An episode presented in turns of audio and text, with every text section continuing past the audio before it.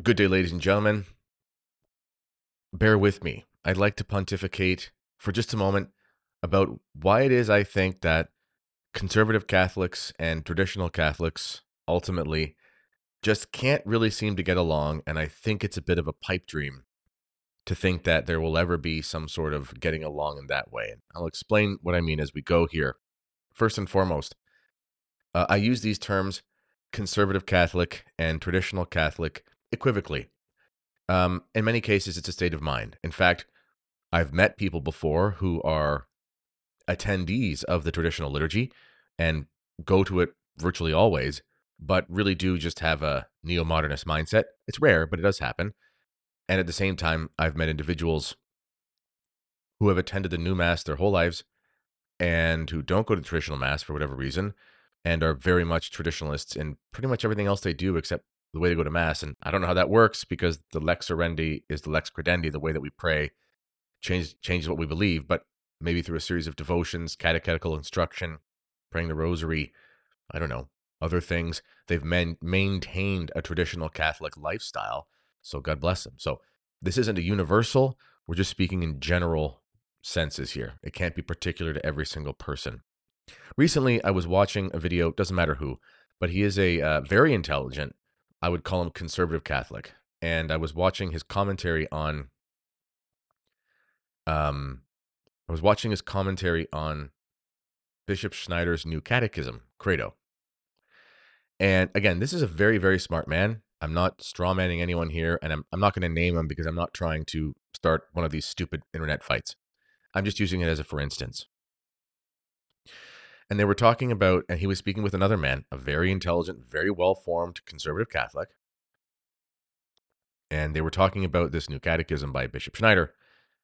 And they sort of poo pooed this idea that there were ambiguities in the Second Vatican Council documents and sort of said that, well, you know, Bishop Schneider's idea that documents like Lumen Gentium and Unitatis Redemptio, which we'll get to a couple of those things in a second here, the idea that they contained things that were ambiguous and could lead to error, this is just absolutely silly. And I believe that these men who were saying that really believed that. And I don't believe they were malicious in saying that. I think, and I don't believe they hate Bishop Schneider. I don't believe they actually are malcontents in that sense. There are many like that, but I don't believe these men were. And I was thinking about why is it that someone who is so intelligent, so articulate, and, and also this this gentleman who has this podcast, he's not an unabashed supporter of Pope Francis. He doesn't believe that Pope Francis has taught a heresy in the small heresy, small h heresy sense, or in the error sense, as many traditionalists would say. Um, but he does believe Pope Francis has done a bad job as Pope, and he's admitted as much. But he's still in this position where the idea that the council documents could have put forth some sort of dangerous theological ideas, this was something that he just thought was absurd. So I thought, let's just look at a couple potential problems with the Second Vatican Council documents. And I say potential because we're just going to discuss it. And then from there, you can ask yourself, do you think you'd come to the same conclusion as someone like him, or do you think you'd come to a conclusion as someone like me and then we'll discuss why I think fellow a, a folk a folk a fellow like him, folks like him, and folks like me come to this impasse, this irreconcilable difference where it's going to ultimately come down to something like perception of reality uh, as much as anything. So here is um, if you're an anti SSPX person, don't shoot the messenger. This is just a, a simple uh, you know, resource here. And there's just a couple that I thought were easy enough for the purposes of this video. So this essay, let's call it, uh, it's an article from a, a, a, magazine from years ago. But the point is, it's about some of the the the the problems of the Second Vatican Council. And here is one. It's the contamination of it's over here, right here, if you can see it. The contamination of doctrine with intrinsically anti-Catholic modern thinking. So, connected to this unprecedented renunciation of error is another flagrantly grave assertion made by John the 23rd in his January 13th, 1963 Christmas address to the cardinals. He said that doctrinal penetration must occur through doctrines more perfectly uh, more perfect at doctrines more perfect adhesion to fidelity to, to true doctrine.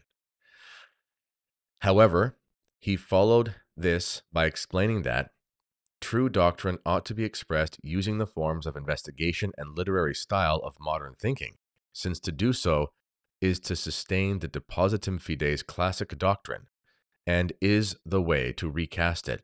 And this ought to be done patiently, taking into account taking into great account that all must be expressed in forms and propositions having a predominantly pastoral character. Let's click the footnote here.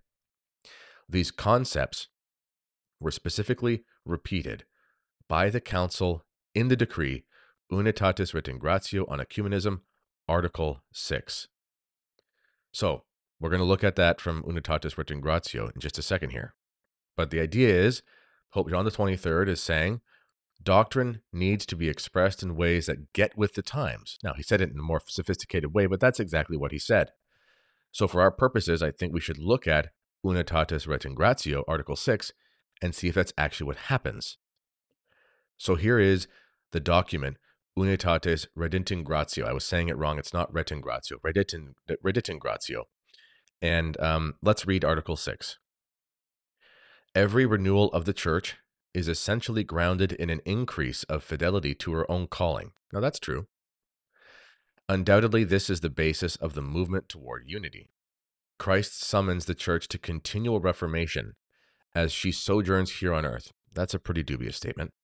Continual reformation? On the one hand, yes. On the other hand, that gives the impression that there needs to be change always. The church is always in need of this. I'm not really sure if that's true insofar as she is an institution of men here on earth. So, does it mean the divine aspect of the church, or does it mean the human aspect of the church? Thus, if in various times and circumstances there have been deficiencies in moral conduct or in church discipline, or even in the way that church teaching has been formulated. Now, let's just pause there for a second. In the way that church teaching has been formulated. That's a very fancy way, it's a very sneaky way of saying doctrine. How do you formulate church teaching without using doctrines? Let's get back to what the, rest of it says. Um, sorry, I lost my place here.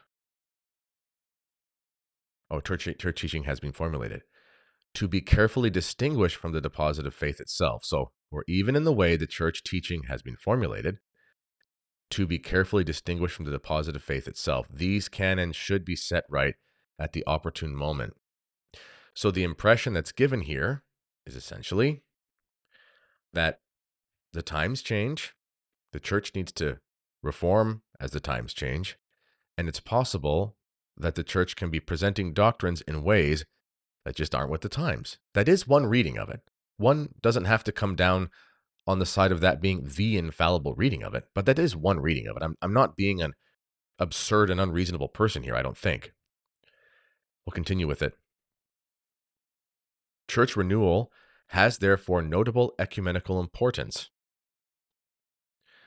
Already in various spheres of the church's life, this renewal is taking place the biblical and liturgical movements, the preaching of the word of God and catechetics, the apostolate of the laity, new forms of religious life, and the spirituality of married life, and the church's social teaching and activity all these should be considered as pledges and signs of the future progress of ecumenism. This sentence is very much ambiguous in the sense of the unity in the ecumenical sphere is already taking place because of all of these things, which are not defined. It is very easy to take this statement and for it to be, well, ambiguous. Now let's look at what was alleged by this criticism of the Second Vatican Council using this statement of John the 23rd.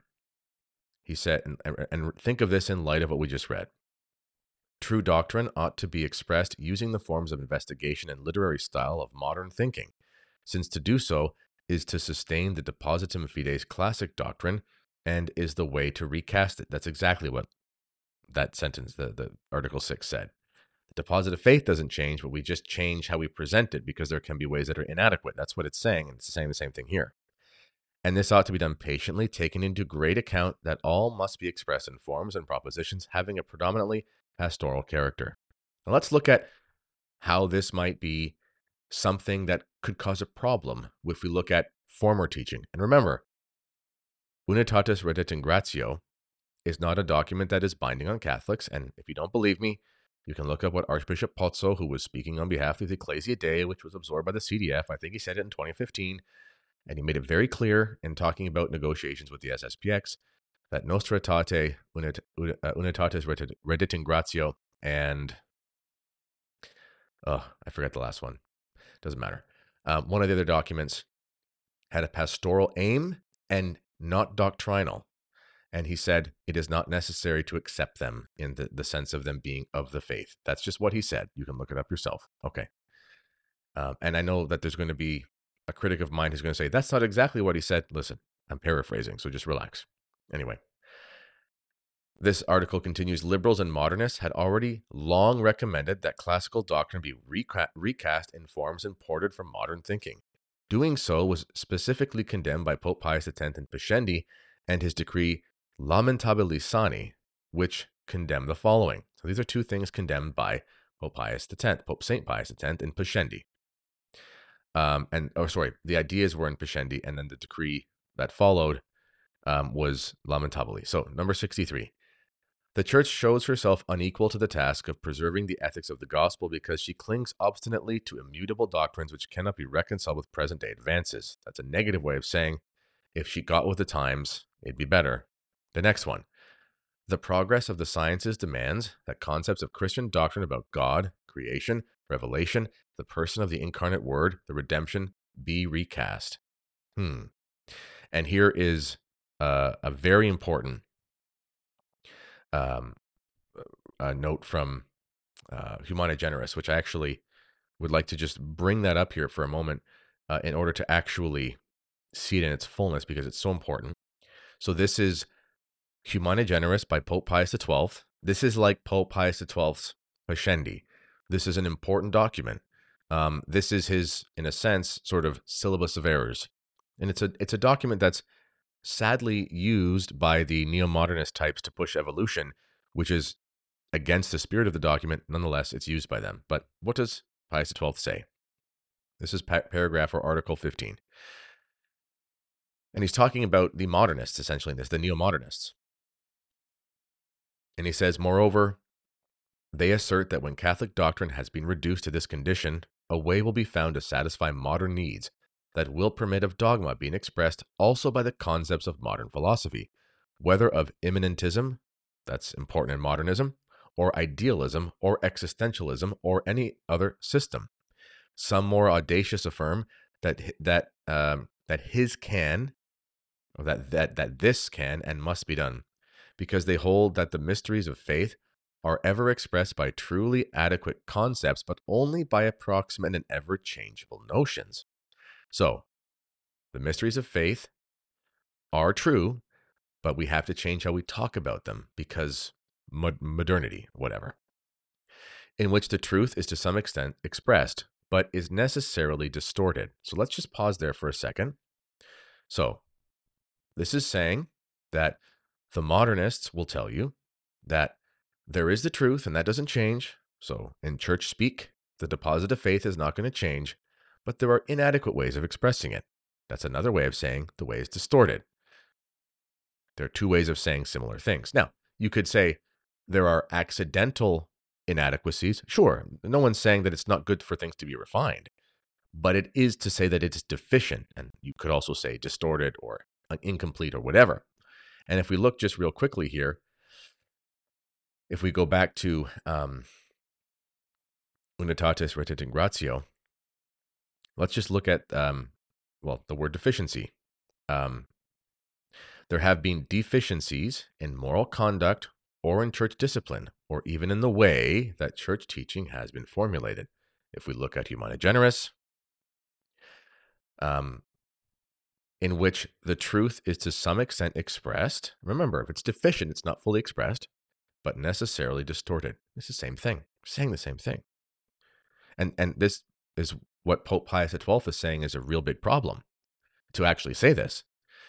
He continues, it's right here if you're following at home. Wherefore, they do not consider it absurd, but altogether necessary, that theology should substitute new concepts in place of the old ones, in keeping with the various philosophies which, in the course of time, it uses as its instruments, so that it should give human expression to divine truths in various ways which are even somewhat opposed, but still equivalent, as they say. That's Hegelianism, if you understand what he's saying. They add that the history of dogmas consists in the reporting of the various forms in which revealed truth has been clothed, forms that have succeeded one another in accordance with the different teachings and opinions that have arisen over the course of centuries. So let's put this in layman's terms.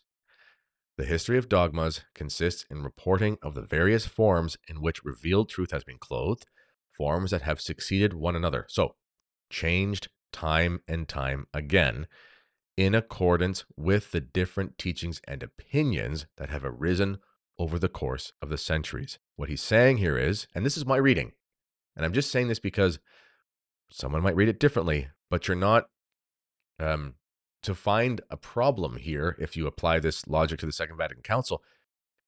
You're just being very reasonable. This isn't a out of the world crazy conspiracy. Pope Pius XII is saying, if this is what you're asserting, then you're a neo modernist. That's what he's saying. That's what this document's about.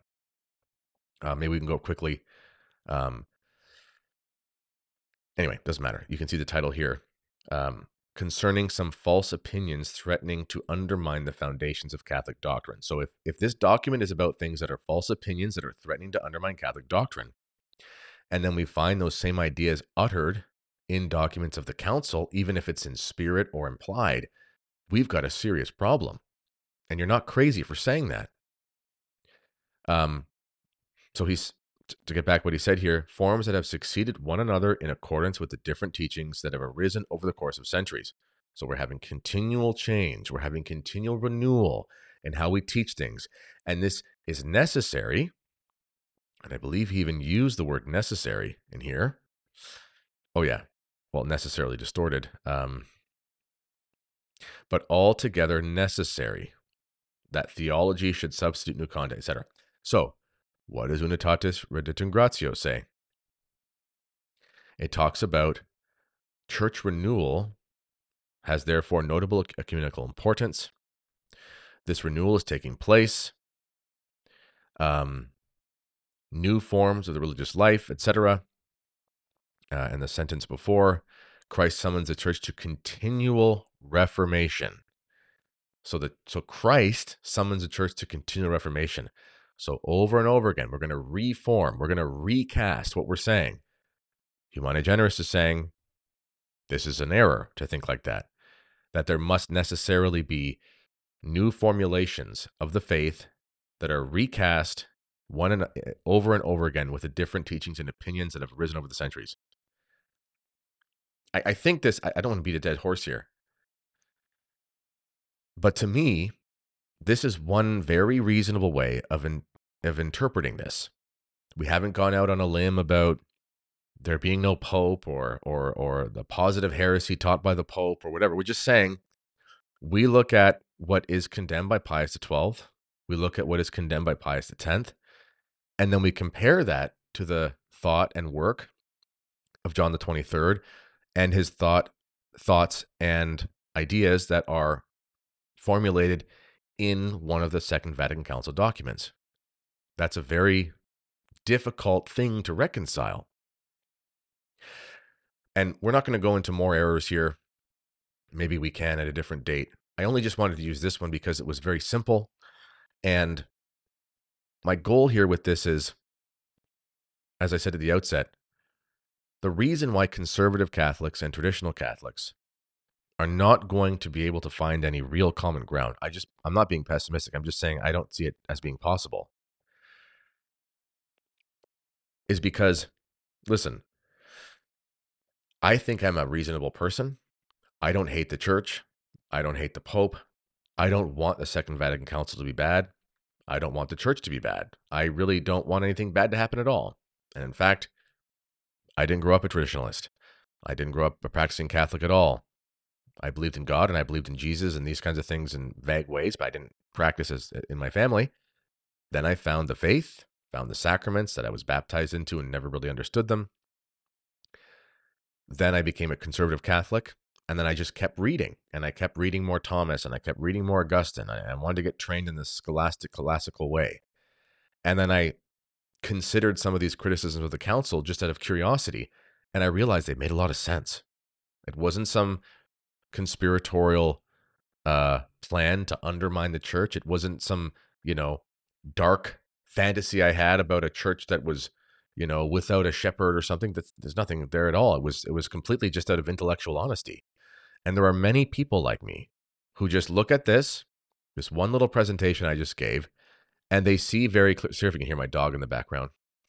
Uh, they can see very clearly that there is a problem here. If you look at it uh, in a pretty obvious way, a pretty plain reading of it when you compare those, it's not crazy. But the conservative types that would say to you, for example, there's no ambiguity in Vatican II, you're at, you know what you're talking about, just interpret it this way. Well, I'm sorry, but you can't make somebody perceive the clarity of something in a way that isn't clear. You can't make somebody perceive the clarity of a document when the document lends itself to unclarity. And this is where that loggerhead, you know, uh, this this conflict is going to come between the conservatives and the traditionalists. I can in good con I cannot in good conscience say there's no problem there because linguistically there are many problems there. Logically speaking, there's the basic ideas presented and what has been condemned in the past. What is being pre- presented in those documents could definitely fit the bill about what has been condemned in the past. I can't unsee that. Whereas the conservative wants you to think that it's not there. There's no way to get over that. It's an irreconcilable difference. One person perceives it in the way that I perceive it. Another person thinks that I'm wrong for perceiving that way, but can't explain to me why. You see the problem there? And this is why ultimately conservatives and traditionalists are going to be at loggerheads. I also want to say, um, I think a lot of people poo poo the cons- the traditional Catholic critiques of the Second Vatican Council as if they're just all about you know the stereotypical things. It's like you know these trads and their third secret of Fatima and whatever you know whatever it is. Um, but this is not fly by night theology. This is not fly by night Catholicism. This is a very sober reflection of the issues with the Second Vatican Council the last thing I'll finish with here is this document that I meant, this article that I mentioned real quickly. And here is an article. It's a few years old now, but this is, and I'm not going to read it. I'm just showing you it. You can look it up yourself. Archbishop Pozzo, who was speaking on behalf of the of the church and, and on behalf of Rome and the, the you know the the Ecclesia Dei Commission with negotiations with the SSPX, um, disputed Vatican II documents are non-doctrinal, and you can go into here and you can find it. Um, anyway, um, uh, here it is about um, Nostra Aetate. Oh, Dignitatis Humanae was the one I forgot, and Unitatis Redemptum Gratio. He said they are not about doctrines or definitive statements, but rather about instructions and orienting guides for pastoral practice. One can thus legitimately continue to discuss these pastoral aspects after the proposed canonical approval of the SSPX in order to lead us further acceptable, blah, blah, blah. So this is in the context of a negotiation between for canonical reasons with the SSPX. But the point is, is that it is possible to be fully integrated into the life of the church as an order of priests according to the church and believe that there are three documents at the council that are not binding on you as a Catholic because they're not doctrinal. Now, you can say to what levels one must accept the wisdom of that pastoral nature. Well, that's a completely different question. But I just use this as an example. So pray for reconciliation for the church with tradition, because that is the only way. Because the one thing I will say to the conservative Catholics who are critics of the traditionalists like myself, I do believe most of them, not all of them, maybe I shouldn't say most. I do be I do believe a considerable amount of them um, take the positions they do take out of a good intention and a good instinct, which is very Catholic, which is I'm going to do everything in my power to give the benefit of the doubt to the powers that be because the gates of hell will not prevail kind of mentality. And I'm not believing the gates of hell prevail, but I'm just using it as an example.